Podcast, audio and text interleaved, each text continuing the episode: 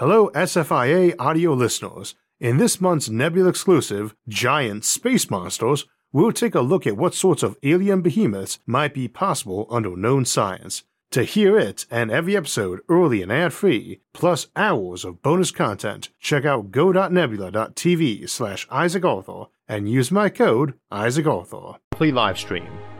We'll be getting started in just a moment, so it's a great time to start getting questions into the chat window for our moderators to review and copy over to me so we can jump right into the Q&A. If we don't have a chance to get your questions today, feel free to leave them in the comments section on the video, and I'll try to get them a while after the show, or visit any of our social media sites like Reddit and Facebook to continue the discussion with me or the other audience members. And let's get started. Good afternoon, everybody, and welcome to our show. We're going to go ahead and get started with questions in just a second. While we're getting ready to get started here, please get your questions into the moderators in as legible a format as you can so they can get them transferred over to me. If you're not too clear on that, there's usually a lag time about 10 to 15 minutes on a question actually reaching me as we go through them, and our moderators pick them out from the chat window, put them over to me on our Discord server, and then I get to them in order, basically. So please try to keep those clear and concise. We had our first question from Ryakin was asking if we were going to be covering threats to people in the future or not. And we did actually recently do the threats to interplanetary and interstellar civilizations. And I don't know if we're going to follow that up anytime too soon with anything more detailed than that. But I think we do actually cover a lot of threats to civilizations. We just that late filters episode, for instance. But so often the kind of threats we'd have to be looking at would be things we wouldn't be expecting, what we call an out-of-context problem, or OCP, or a black swan. A black swan being one where it's really obvious in hindsight, and we did an episode on that some years back, where the problem is really obvious in hindsight, but you don't see it till afterwards. And then an OCP, an out-of-context problem, is one where you have no context whatsoever for dealing with it. It just comes out of the blue, and really the best you can do is kind of crisis management of being used to handling crazy scenarios. So we probably will look at some more of those in the future. We have looked at quite a few, but it's kind of hard to say which ones we'd be looking at dealing with because we just don't really know what those problems will be. Faber Ferrarius asks, Isaac, you've said a couple times that Warhammer 40k did some science better than other sci-fi universes. Can you advise on top three things Warhammer 40k universe did right? Warhammer 40k, for those of you who don't know, is a tabletop board game that kind of turned into a quite a big setting, what we call an expanded universe setting. And one of the things they get right there in a setting that is essentially a dystopian future that's very crazy and full of supernatural stuff is that they get the scale of time and civilization a lot better than most sci-fi shows do. And to some degree, it's when you're writing a book on something, just one novel or one movie, you really can't ever convey scope to the same degree. Like in the Star Wars films, we see the sheer size of the fleets getting engaged with each other, and that gives us a bit of an idea how big these empires are. But one of the things that 40k does really well is just to kind of indicate what it would be like if you actually had a civilization that not only was composed of 1,000,000 worlds, but had actually been grinding along for 10,000 years. And that's kind of the big one there. They get the numbers of scales right. They don't, well, to some degree anyway. They start recognizing if you got a big old hive city, that means there's 1 trillion people on that planet, not a few hundred, million.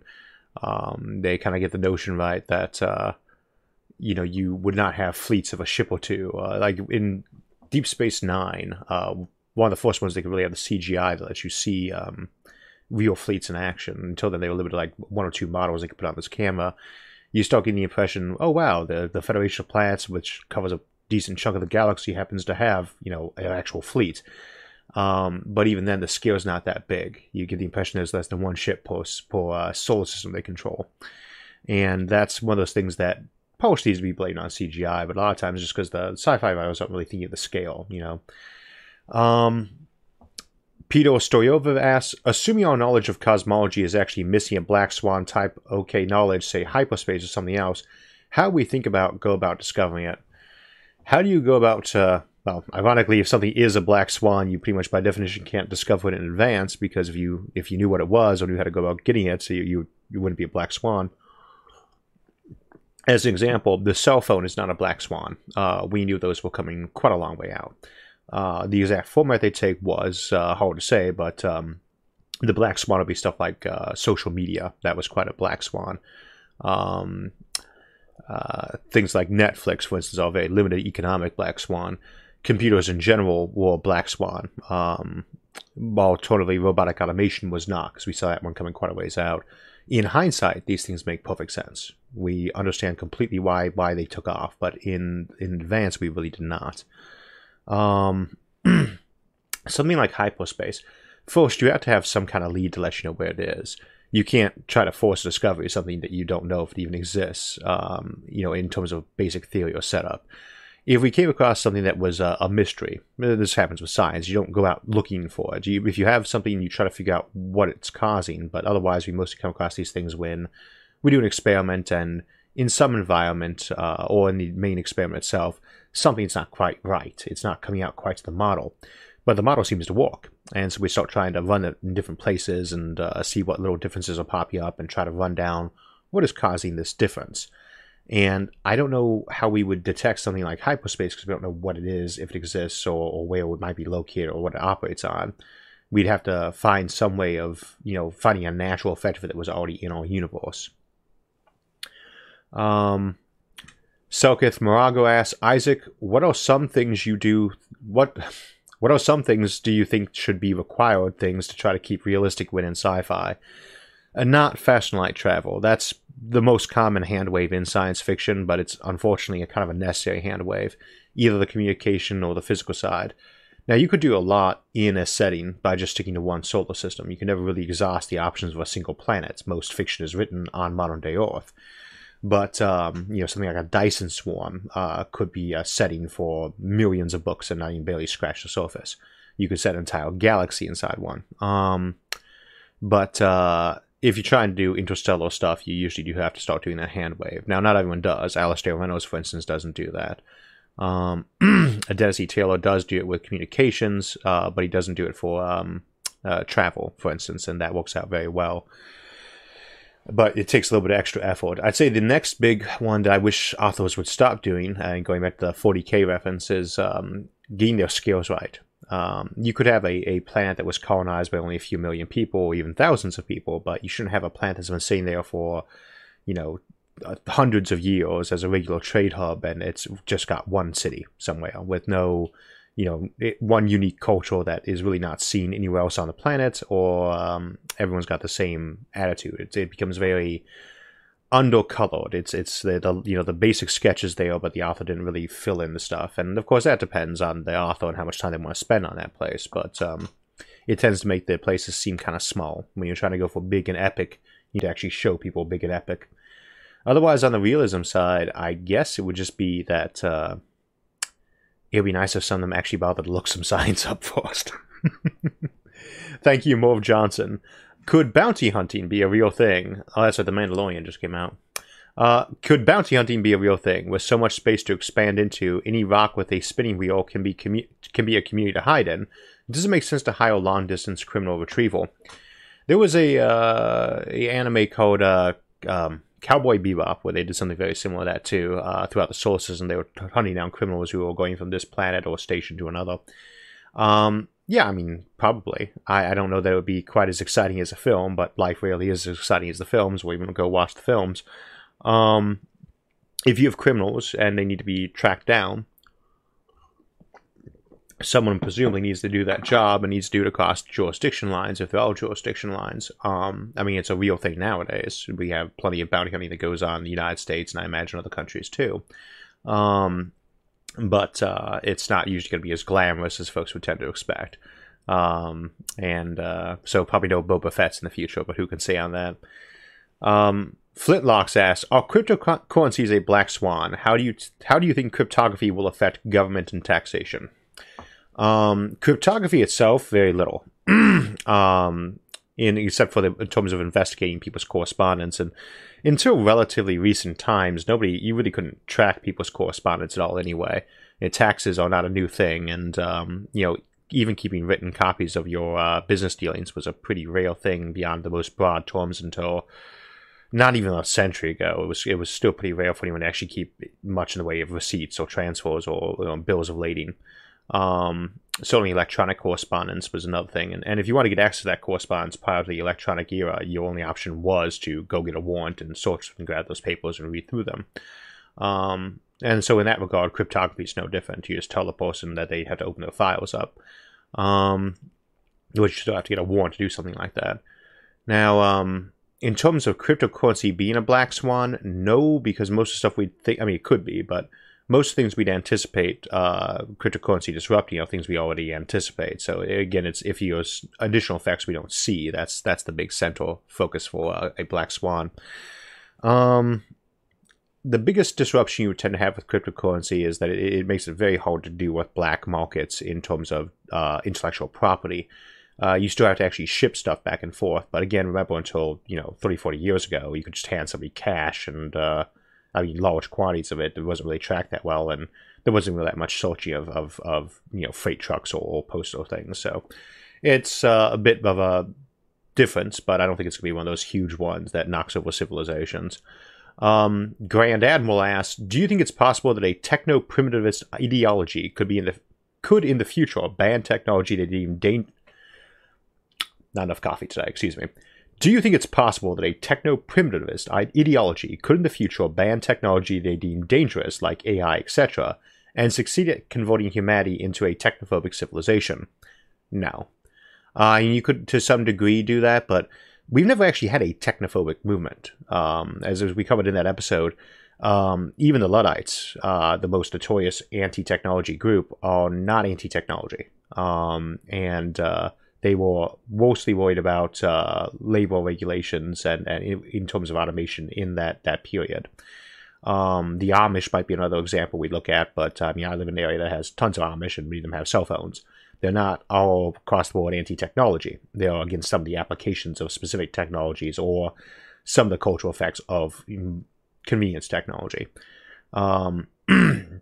What you would most likely see is technophobia where it had a justification, like artificial intelligence. You might ban artificial intelligence, and you might ban associated technologies that made it much easier for somebody to actually create an AI in their home. We might see something like that with 3D printing, just because there are certain technologies that if they work as we kind of expect them to, or potentially could expect them to, would just become so dangerous that anything that is, using that technology or is very close to allowing you to use that technology, where you could just, one extra step and there you are. Those are sort of things that might result in a general technology ban, but I can't see us ever getting too anti-technological, and there really have never been any civilizations that truly were, that we're aware of. I mean, there's quite a few that have not really embraced technology that much. The Despair Man asked, do you think FTL is possible? I do not. FTL is one of those things where if we assume the universe runs on cause and effect without exception, you can pretty much write off faster than light technology, period. And there's really no way to play around with that in terms of violating an Einsteinian sense. Warp drives, for instance, technically do not violate them. But even then, every technology everything on paper we've ever done that might allow faster than light travel or communication always bumps into requiring something that we don't have, like negative matter and energy. And I know they occasionally like to release science articles saying that we have discovered something like that, but what the science article actually said was something that acts like we'd expect negative matter to act like in this one context. And even then, it's a very loose correlation. It really has nothing to do with that. Like when they say scientist makes black hole in lab. It's like, no, they made a substance that absorbs one frequency of light very, very well. But in terms of FTL, I mean, see the FTL series for some discussion of that. And we'll look at it a bit more in the time travel episode that we're starting the year off with. I think that's January 2nd. KLC asks, Isaac, what's your favorite anime? I'm not really a big anime watcher. I was fond of the Death Note anime, and I think, what's another one? There's been a few, but I'm not really a huge fan of that particular genre. I think it's the animation that's hard on the eyes. Some of them are, anyway. Boshaw asks, what collaboration videos do you have planned in the near future and with whom? I think Christian from Launchpad Astronomy and I are planning to do a collaboration sometime in the near future, though that had to get on delay. for a bit. So that probably, I don't know if that'll be our next collab, but that's the only one currently on the radar to do. I should probably poke Joe or Cody or John to see if they feel like doing one or Fraser, but we've just not been doing collabs as much. I think our last one was over the summer with Jade. And I do enjoy doing those, but usually I just kind of stick to our schedule. And if someone asks me if they want to do, you know, do you want to do a collab, I'm all for it usually. So,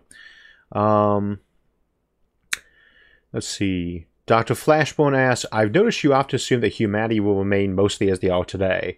Don't you think that with AI revolutions, humanoids are about to disappear, whether they merge or get replaced? No and no, respectively. I do not assume that humanity will remain mostly the same as they are today. It's just when we're discussing a topic in the show, you're trying to make these things relatable to folks.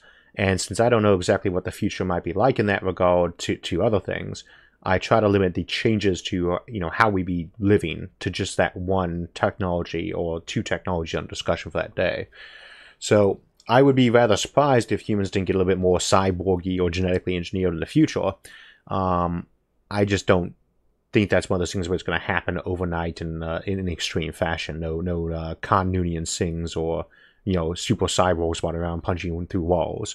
You know, the effect of dental fillings, which is a cybernetic alteration, or glasses. These are pretty big on our civilization, but you can't really anticipate too much what those are going to be. And if you're trying to keep something explainable, you limit what you're talking about. Even in our videos, we only have 30 minutes. That's longer than most videos. That's still a very short period of time to discuss a topic. So you try to limit the number of tangents you include. As to whether or not I think we're actually going to just, you know, get merged or replaced, I don't really see anything specifically replacing us. You want to be really careful using evolutionary guidelines for talking about species getting replaced.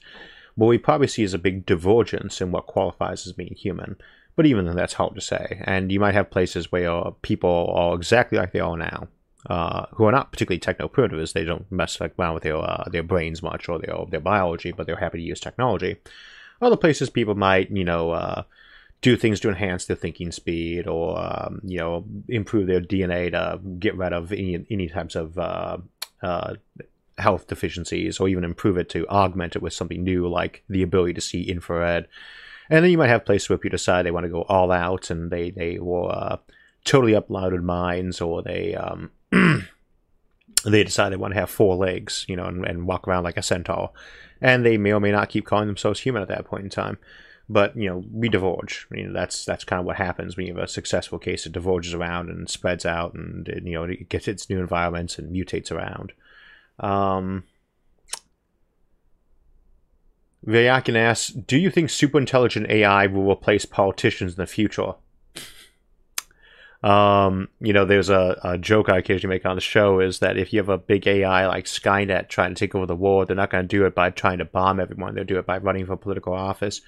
There's an assumption that a machine, a very intelligent machine, would somehow be bad at social interactions. That's a big chunk of what we use our brains for as humans, and that is absolutely a learnable trait. So I would expect a very smart AI to be incredibly charismatic. Whether or not they'd replace politicians in the future... I don't know. Some of them are already kind of robotic. Dave Blue asks, you often say the sun could power lasers that propel ships around. Wouldn't these beams harm objects crossing their paths and make the inner solar system hazardous for other activities? You know, shining a flashlight around a lighthouse is potentially damaging to anyone who gets hit in the eyes with it. You have to be careful using something like that, but you're not likely to be concentrating these beams to the point that they could actually sear our skin, for instance. You might, but you probably would not. Just because at that point they become a weapon, and when you get rid of a much thinner or larger sail, for instance, that might do the job just as well.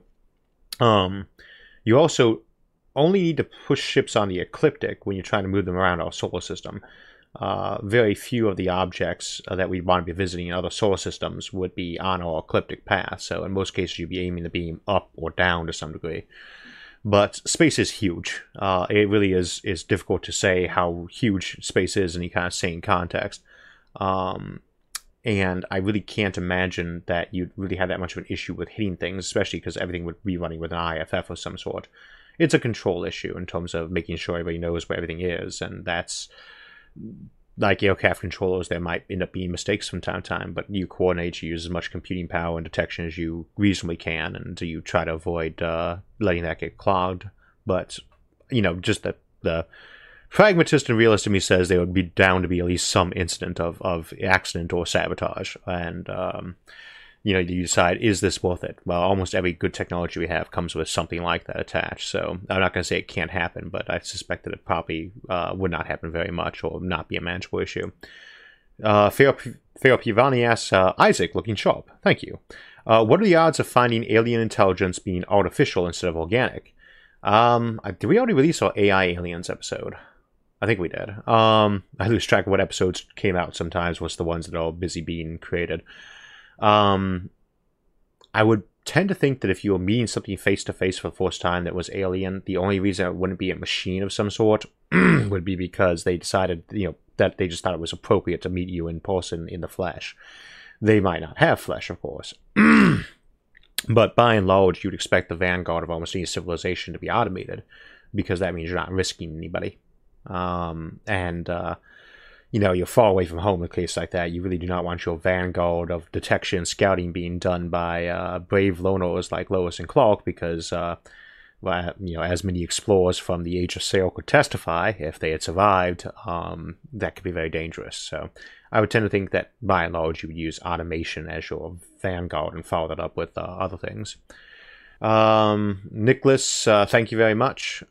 With the way centrifugal force works, wouldn't the cone-shaped habitats like on Pluto have uneven gravity, as the circumference people would walk around on is moving slower toward the small end? Yeah. When you do one of those bowl-shaped habitats where you're spinning around, your gravity is not going to be consistent throughout in terms of strength. What you're doing is putting a curve in place on it so that the direction stays pointing the right way. And even then you might need to do some tiering. You got a bottom that is, you know, down towards your feet. That's the goal on that one. You have to angle the spinning object that way. In a cylinder, you can keep the strength, you know, the same throughout the entirety of the thing. And you have it pointing right out at away from the axis on the thing, too. But if you're trying to spin a ball around on top of gravity, then, yes, you're going to have slightly different gravity. And that's one of the reasons we go for that bowl shape, is that it is really more like a vase, to be honest. Very skinny, narrow. We usually show it as a bit of a wide bowl, but it's more like a you know, like a vase. But yeah, you're not going to have perfectly even gravity strength there, and you're mostly going to be focusing on doing a lot of terracing on the landscape so that you can keep it flat enough so that down on any piece of land you're standing on top of is actually pointing down. Not a perfect solution, but it's probably good enough. It depends on size too. A thing to remember when we talk about centrifugal force and Coriolis force on these habitats, and people say it's not going to be quite right, is it? You say, well, we have that on Earth. There was a pretty powerful amount of centrifugal force on Earth, and scale helps, but it doesn't really, you know, if you're that much, you say gravity points down on Earth. No, in most cases it does not actually point straight down. It's just not as much as we tend to notice. It's also not the same in all places. Gravity on the equator at a high altitude or at the poles, it will point different directions to some degree and be a little bit stronger or weaker. And not by a trivial amount. Not enough for us to notice, but not something you require really advanced gear to detect. Dave Marks asks, if the Neuralink thing from Elon Musk only cost $1,000, would you get it? Not in its current format. I approve of technology. I like to see technology getting improved. I like to see people occasionally experiment with it, but there's always people willing to be that ones taking the risk, and I'm more than happy to let them do that if they want. For my part, I would really want to wait till it was on like the second generation before it had occasion to happen. But it's good to be doing research on that subject, but it's not really a cost issue at this time. It's more of a what's it giving you, and does it work, and is it safe? Horsehead Productions asks, loved your Quiet Revolutions video, thank you, where you compared current versus future lifestyles. Any chance of a continuation? Probably. I did like doing that episode. And the thing is, a couple of times I decided to do a continuation of it in kind of a specified thing, like education or automated jobs. But I feel like there's probably... those particular topics turned out to be a lot harder to write in a decent way than I thought they were going to be, so... We'll get around to doing it probably at some point, but I'm not sure what should I do it like a part two or a focus in, and that's always an issue on these episodes is I don't really like to remake episodes. I prefer to either extend them or pick a particular topic that was inside that and expand on that, and I'm not sure which one I want to do with that yet.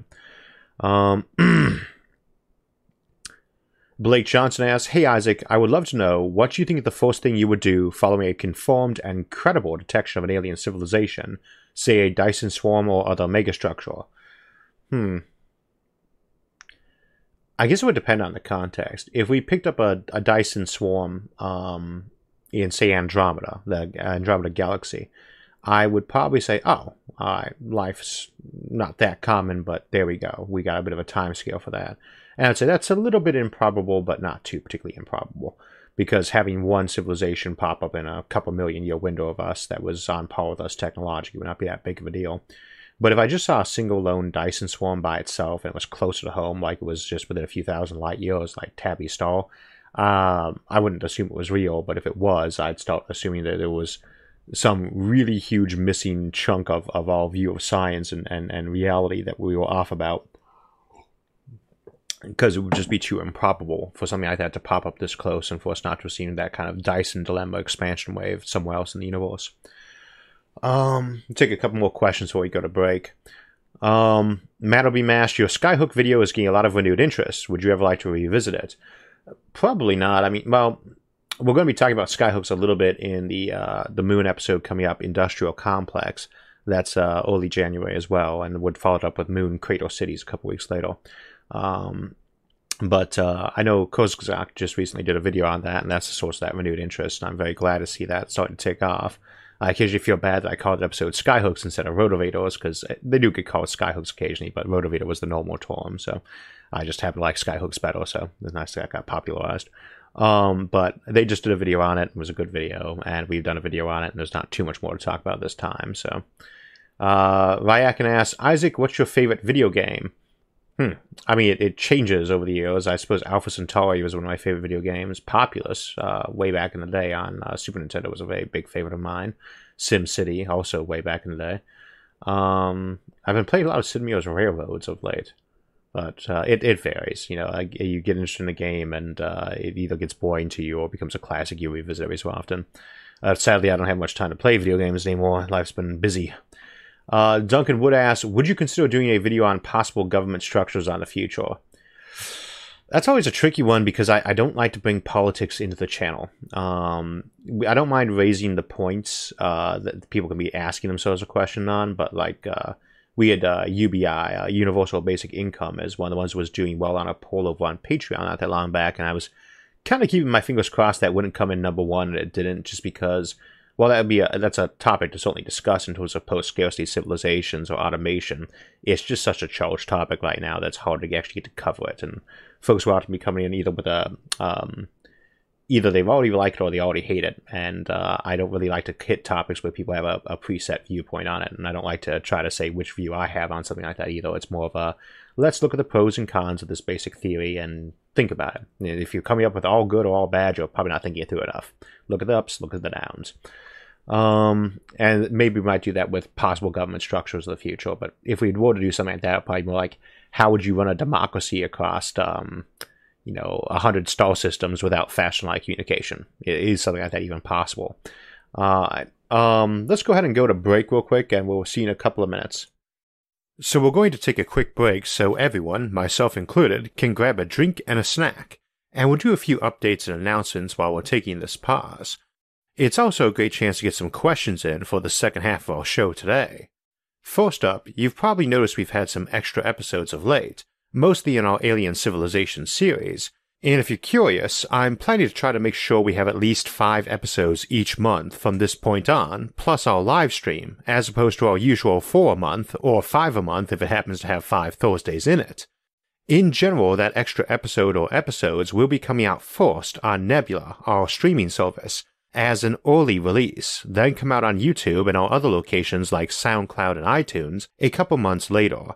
Most of our content on Nebula will be early releases, but we also have some Nebula exclusives, such as our new Coexistence with Aliens series, which are not intended to be broadcast on YouTube for the foreseeable future, same as our audio-only content that's exclusive to SoundCloud and iTunes. Our regular Thursday episodes will, of course, continue to premiere on YouTube. The bonus episodes from earlier this year were normally done on short notice if the mood took me and I had some free time, and the entire Nebula project is essentially an experiment, though one doing very well, and we had a surge in episode production to help that out and to make sure there was some content made just for it so folks didn't feel like it was just for early releases. At the same time, it was important to me that none of that came at the expense of quantity or quality of our regular weekly show, and it took me a few months of using it to figure out how best to do that, at least for now. Speaking of quantity and quality, I want to take a quick moment to thank our editing and graphics volunteers on the show. Those editors have been instrumental in permitting me to increase episode output, and in my opinion quality has improved a lot thanks to them too, and video quality even more so thanks to the folks that volunteer time animating for the show. We mostly use stock footage, but many of the things we discuss have few quality images or animations showing them, and often none at all, and there's many topics we haven't been able to do episodes for just because I felt they needed visuals but none existed, and some of those have gotten done the last couple years because of those animators volunteering their time, and they don't get thanked enough, especially as analytics show only about half the audience sticks around for the credit roll at the end of the episodes. If you're interested in volunteering your time, incidentally, and have some experience with graphics and animation, I'm always grateful for help, and especially with that. And I occasionally get messaged by folks who wonder what the process is for doing that, and it's basically just to send me a note saying you want to volunteer. I'm usually easiest to reach on my Facebook page or at the channel email isaac.arthur.youtube@gmail.com. That's U-T-U-B-E, incidentally. The same pretty much applies to moderating on any of our groups, though in that case it's best just to message one of the admins, as while I frequent our social media a lot to chat, I try not to micromanage administrating that. Once again, I'd like to thank all those volunteers for their time, and for their friendship too, and thanks everyone for showing up today. With that said, let's get back to the show. And we're back. Freight Container asks, how do you imagine future architecture being like? Like, say, in an O'Neill cylinder, would you have individual housing like depicted in artist depictions, or a common area in military-like barracks? You know, trying to predict architectural is not much easier than trying to predict fashion. In architecture, there's usually, I can't remember, there's a... approach to architecture that says that beauty follows function. Basically, when you make that looks nice, if it works, then people think it looks good looking. But even then, trying to actually predict what architecture will look like is so hard because it has to do with what people find pleasant at the time. For instance, if you had a civilization that was made up completely of uploaded minds, then the only type of actual architecture you expect to see is gigantic computer stacks, the supporting facilities, and then whatever nature preserves they felt like keeping around. Alternatively, if everybody was living inside big tanks and vats, Matrix style, to watch VR and live in VR, then you'd expect they'd probably go for a very concentrated setup too. Although on the same hand, they might go for a very distributed one because they didn't mind the lag time if it was letting them avoid vulnerability. Because you think about it, if you got a bunch of people crammed into tanks, that's a very vulnerable location, like a warehouse they can blow up full of people.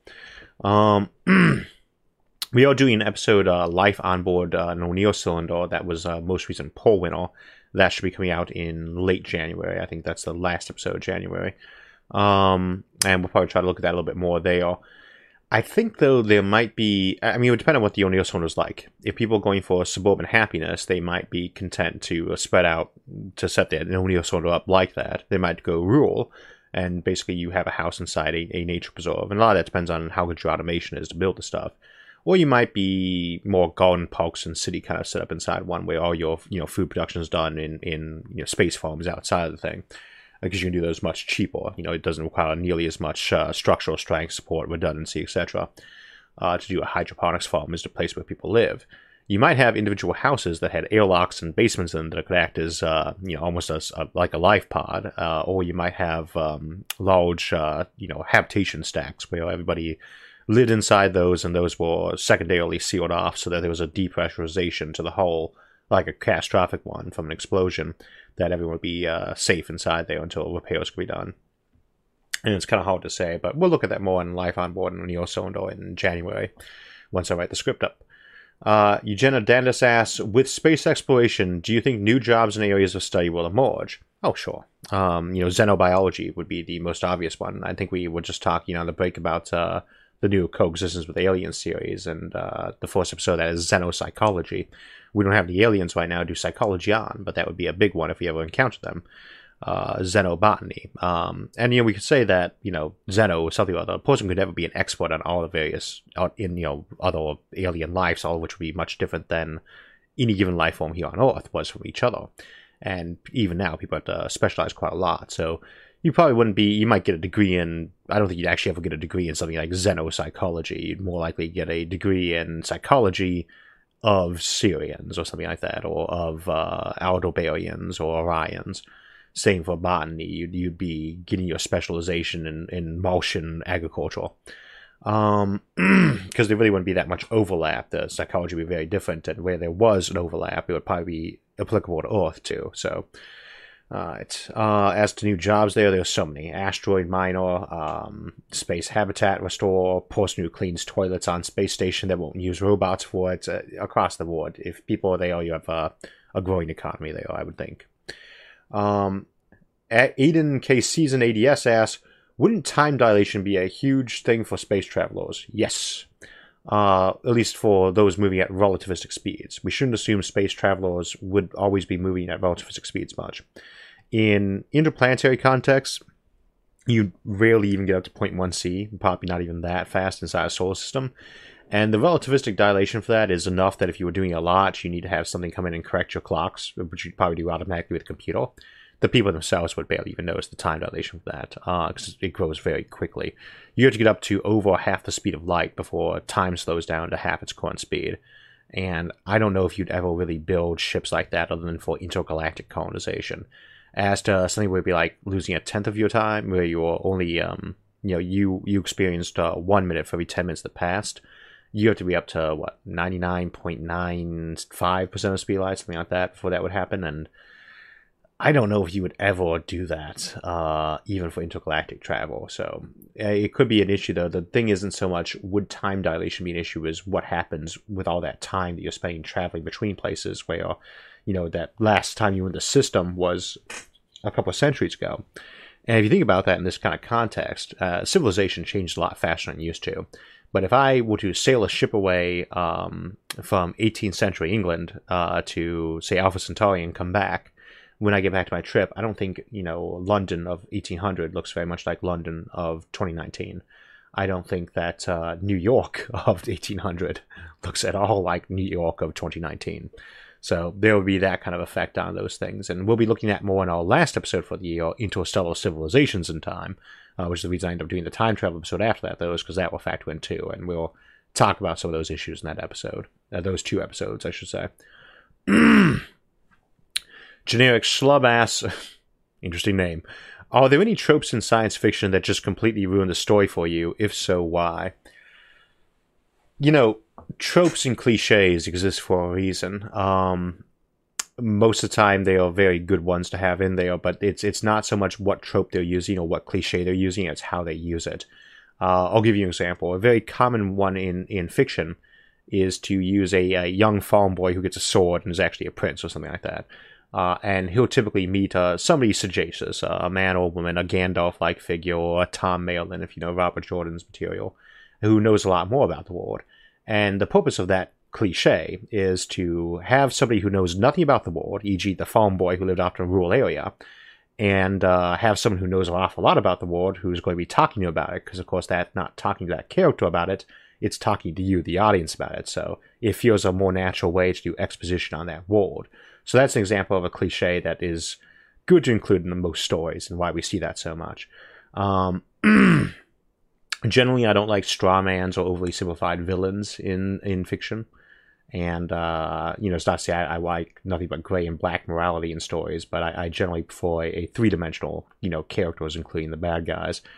And I would like plots that are actually consistent. But again, that has nothing to do with what cliches you're using, what tropes you're using. That is just one of those examples where there are some that are way overused. For instance, like zombies. That's become its own subgenre at this point, or vampires. the cowboy western style science fiction where they land on a very pioneer world and they all walk around with laser pistols on their hips. And so that can get kind of old, but they're tropes for a reason, and it's nice to see them shaken up. But a lot of times the cliches make for some of the best stories anyway.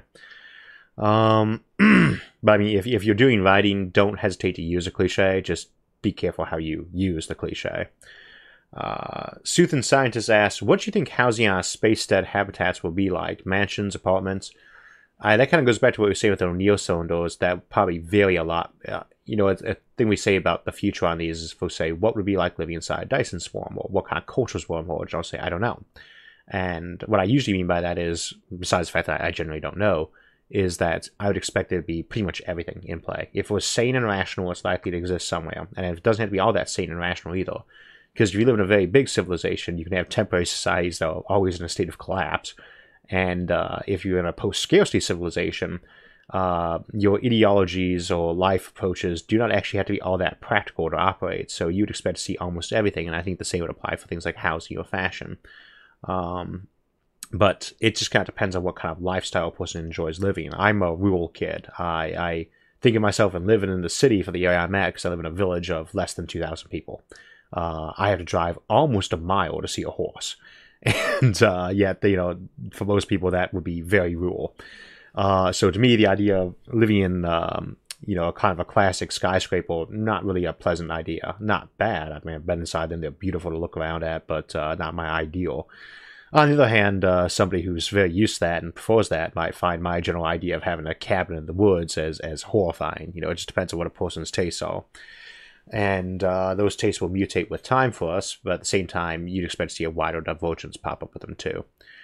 Gen X asks, what's the worst sci-fi movie you have seen in regards to totally messing up science?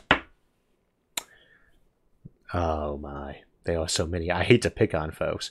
They're the Raspberry Awards. Most of the winners for those are the science fiction good ones. Planet 9 from Outer Space was one of those movies that's so bad it's good. It's a good example of that. It's classic, if you want to say classic, from the 50s or 60s. Battlefield Earth is notoriously bad like that. Let's see. If you pick on science fiction movies for how badly they mess up the science, you're going to be down to like 1 out of 20 movies maybe. And most of those would be because they didn't even cover yet. If you pick on Star Wars for its science, that's probably a waste of time. Ones where it was just really bad. It's not a movie, but I was thinking of The Twin Dilemma. It's the first episode of Doctor Who's sixth Doctor, Colin Baker. Not Colin Baker. I can't remember his last name at the moment.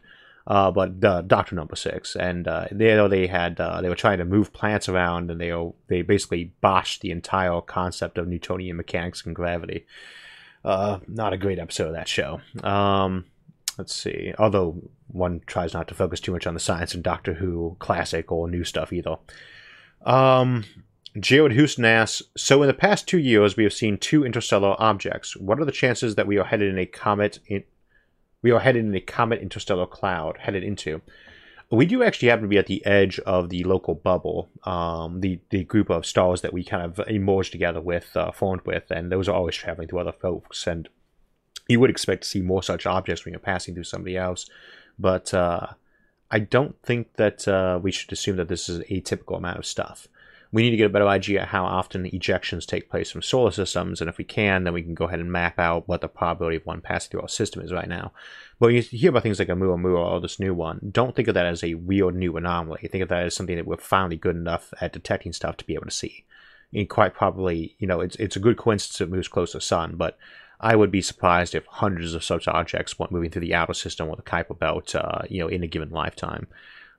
We just see the ones that get really close to the sun and are big enough for us to notice them if we happen to be looking in their direction at the time. So, again, we're getting better at detecting stuff, and that's more or less the reason why we're seeing these objects.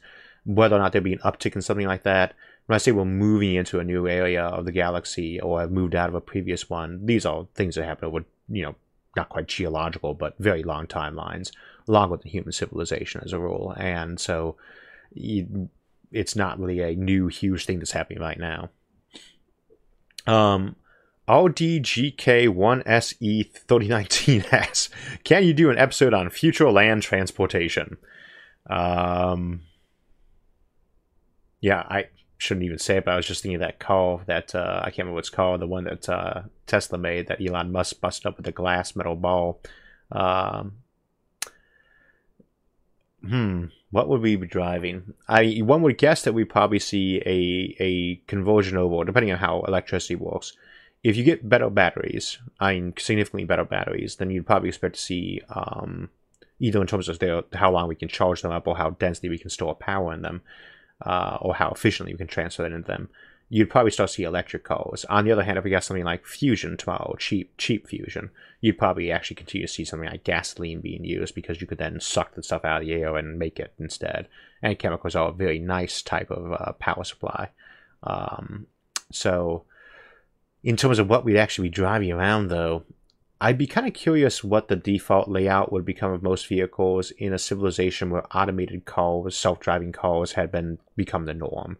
Would you start seeing more of a limousine-like setup, but minus that front cockpit? Would you see something more like a comfortable room that you just got into and then it dinged you when you arrived at your destination?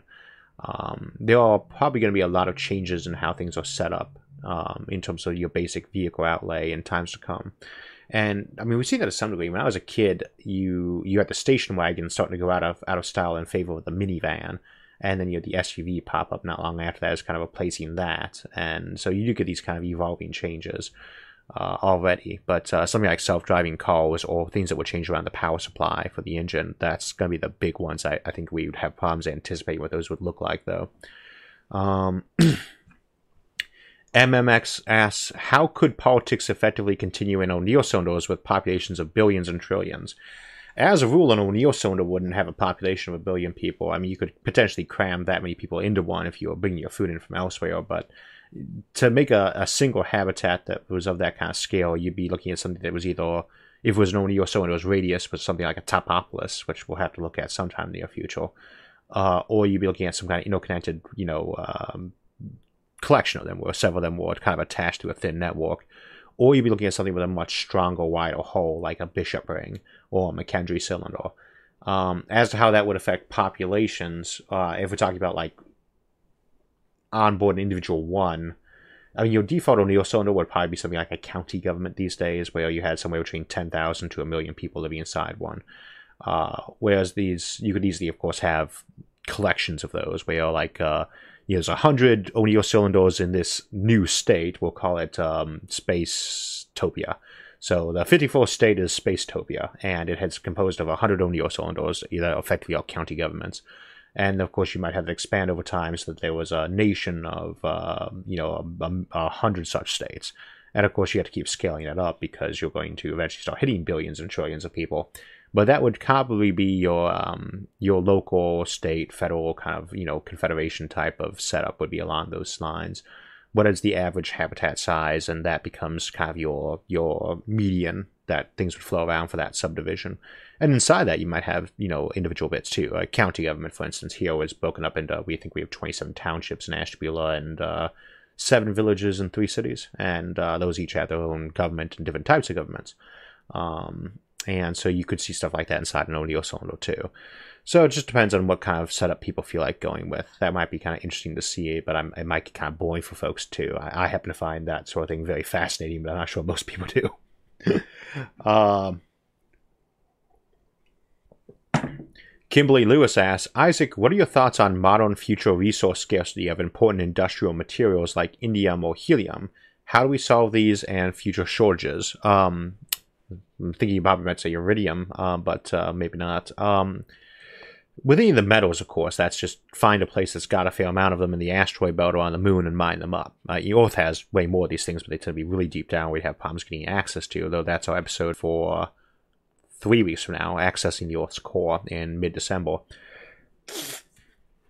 And helium, though, is more problematic because the stuff is incredibly plentiful. It's just not plentiful anywhere nearby.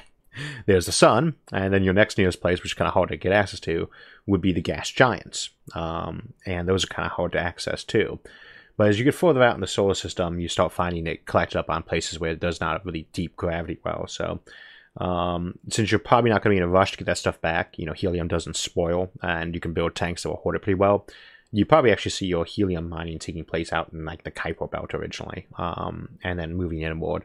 And that just depends on how good you are at scooping off the gas giants or off the sun, too, and how much of it you need. And, if, for instance, you might have helium as a byproduct of a fusion economy where it's kind of a waste product, too.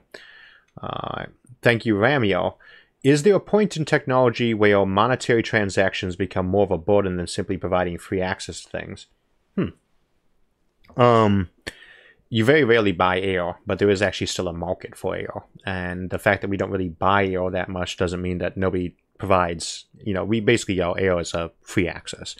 But you can buy it for specialty purposes like scuba tanks or you know, oxygen for breathing for folks who have, you know, lung problems or things like that. And the fact that that is under that kind of a post-scarcity setup doesn't mean that there's no economy that isn't scarce, and we have things we buy all the time right nowadays. Depending on what you're doing, you can have a lot of things that are still scarce, even in a post-scarcity economy. And often a post-scarcity economy would only be a temporary state. There's a difference is when you say post-scarcity, do you mean that there's a relatively scarcity for stuff, or is it just that they're very wealthy and abundant society? For instance, you could have a vast amount of post-scarcity civilization time in the solar system as our population grows, but at some point it does actually reach a point where you have to start saying you can only have so much of this, whereas like this amount of sunlight. And then how you go about providing access to that kind of depends on the culture. On Mars, you might buy oxygen, for instance, or the moon, you might buy your air. Certainly if you're farming on one of those places because they have very little nitrogen, you need nitrogen, you're probably going to end up buying that. Here on Earth, it's free. Where I'm at in Ohio, water is cheap as dirt because we live right next to the Great Lake. It's not really a big issue. Even for farming, it's very rarely an issue. You get down to California or the Southwest, obviously a bit of a different story. And, of course, people still buy bottled water there, too. So it was really kind of careful with assuming technology is going to suddenly end a given economic system or scarcity issue, because that's generally not been how it works out. And when it does, it's usually just that one thing that's suddenly dirt cheap, to the point that you don't feel like tracking it. Long-distance phone calls. When I was a kid, we had long-distance phone calls. And now we don't have long-distance phone calls anymore because that's not a scarce item anymore. The ability to send a message back and forth across the planet is very cheap. So we don't really... We still pay for that service, but we pay for it differently, usually. And we've still got time for some more questions, but I'm not seeing any up at the moment. Let me see if I can find some in the chat window.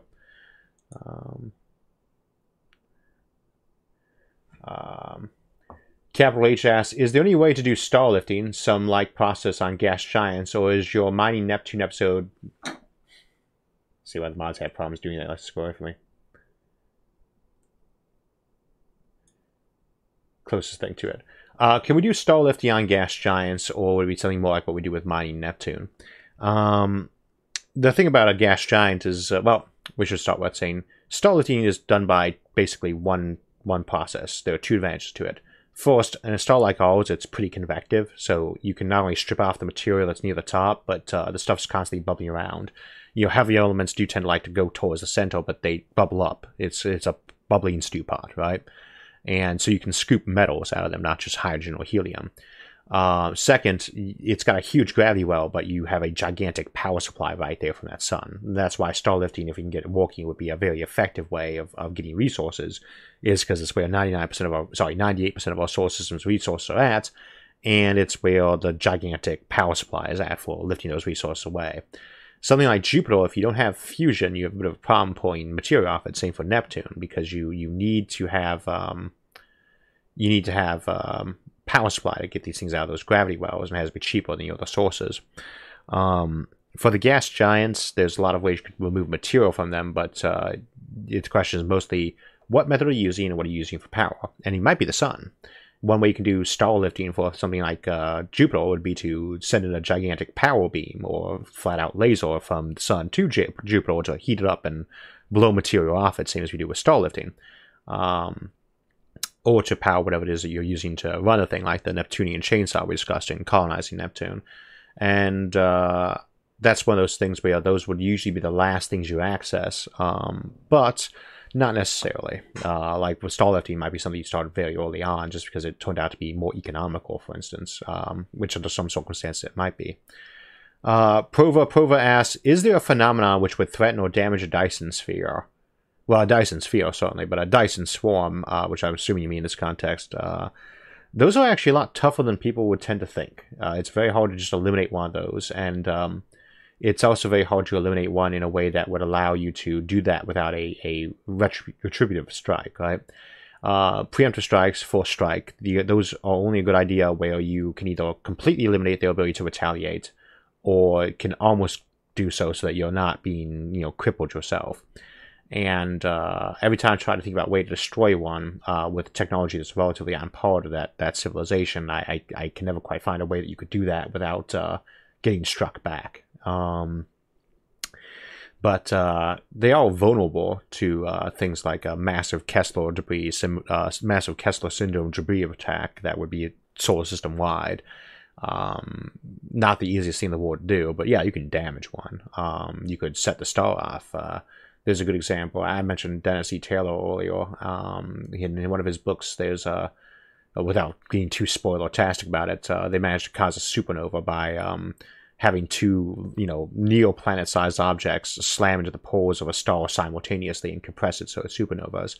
And that's a trick you could use to do something like that. That would be very hard to block. And it's kind of like when we discussed in weaponizing black holes. You could do things like that to potentially set a star off. Even then, though, you probably would not get the entire civilization, even though you think a supernova, wow, that would wipe out a solar system. Well, not so much. You know, like if our sun went supernova, Jupiter would still be around afterwards. Man, our sun's not massive enough to naturally go supernova. And so a classic supernova would not get rid of something like our Jupiter, and our own sun just doesn't have that much energy. And if you talk about like habitats in the Kuiper Belt that were buried under a mile of ice, yeah, they'd still be around. So they could easily bunker up their ability to strike back at you. And of course, it's nice to be able to blow your enemy up. But usually the thing preventing you from doing that, if you really don't like them, is that they're going to blow you up in return. So, you know, weapons you could use to take out a Dyson Swarm, but unless you can do it in a way that prevents them from returning the favor, I haven't come up with very many of those that would seem to allow that option. Which would go into the Fermi Paradox question of, you know, do people not build these things so they won't be too centralized? And possibly, but it doesn't really seem like that would be enough to prevent that from people from building that. Sapyat asks, if the Hyperloop cannot happen because of the cost of having everything depressurized, that would usually be a make the thing cheap or design thing, but what about having the air in the loop move in the direction of the Hyperloop train? It would reduce the train's air friction, even though there would be friction between the air and the tunnel walls. If the energy is cheap enough and the demand is high-speed transport rises, do you think there's a fairly good chance of happening? Now, wind tunnels, we get those inside our tunnels right now when we build these, you know, we have to build a tunnel through a mountain or a city, already a pretty significant problem. That's just being caused by the local wind of, you know, maybe 10-15 miles an hour, or the vehicles themselves moving the air through. There is friction when you have wind going down with the material, when you have a fluid. In fluid dynamics, there's a limit as to how fast you can pump fluids through a pipe. You start trying to bring those fluids up to supersonic speeds, which is the idea behind something like a Hyperloop, is to move these things at supersonic speeds. You start getting some very severe issues. You're effectively inside a turbine at that point in time, like on a jet. It's doable, but I mean, I think that just in general, the amount of strain and stress you'd be putting on a thing would be way, way more. And the energy cost for keeping that air moving way, way more than to depressurize it. And I'm not sure why you wouldn't be able to depressurize one of these tubes. It's worth keeping in mind that while the Hyperloop has a number, like, forget about the Hyperloop for the moment, a vacuum train or a neo-vacuum train. The Hyperloop is an example of a neo-vacuum train. This is not a new concept. They have some engineering issues, but they are issues in terms of being economically effective and, you know, not having to over-engineer to the point it becomes too expensive. I've heard a lot of objections to the Hyperloop that were based on nonsense, even from reputable figures. Or semi-reputable figures. And then there are some legitimate objections too, but yes, we can depressurize a tube. We also overpressurize them too. That to me, again, would be one of those examples where you just want to get better at your actual engineering in terms of, you know, using the, trying to keep it cheap. That's the big thing. How do you make this thing cheap? And that's one of those things where I have to see whether or not it ever gets engineered to do that. And you have to face off against the idea that these kind of bullet train setups are good for when you're trying to move people between two cities. They're not so good for what you might call more of a rural road environment, and they're not very good if you're doing a lot of remote work. So you've got a high cost versus a potentially dropping need in some places to actually have such thing. And so they'll get built when the cost, well, when the supply and the demand equal out, we'll put it that way. Hopefully that will be something we get to see in our lifetimes, but I think it'll be a while before it's more than, you know, speculable in a few locations. But that was true for normal trains too. Levy Hinky asks, are there any current materials that humanity has developed that have grabbed your attention? I'd say the one that really grabbed my attention over the years was carbon nanotubes and graphene. Probably not too surprising considering that we've got a big fondness of rotating habitats and megastructures on this channel. Things that let us build very big ones are always a favorite.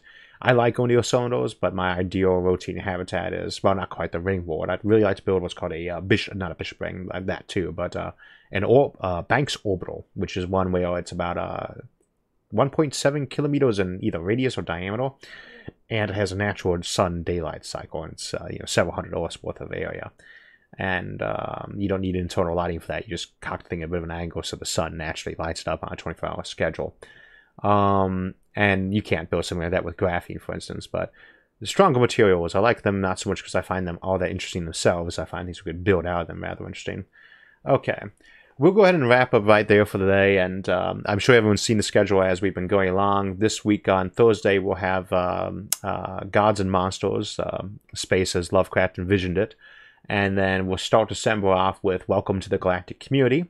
And we'll see you on Thursday. So that wraps up today's live stream Q&A. If you had a question we didn't get to or another came to mind, feel free to put that in the comments on the video, and I'll be back later this evening to answer them. You can also pop into our Facebook group, Science and Futurism with Isaac Arthur, to discuss topics with like-minded individuals or any of our other forums. Thanks again for joining us today, and we'll see you Thursday.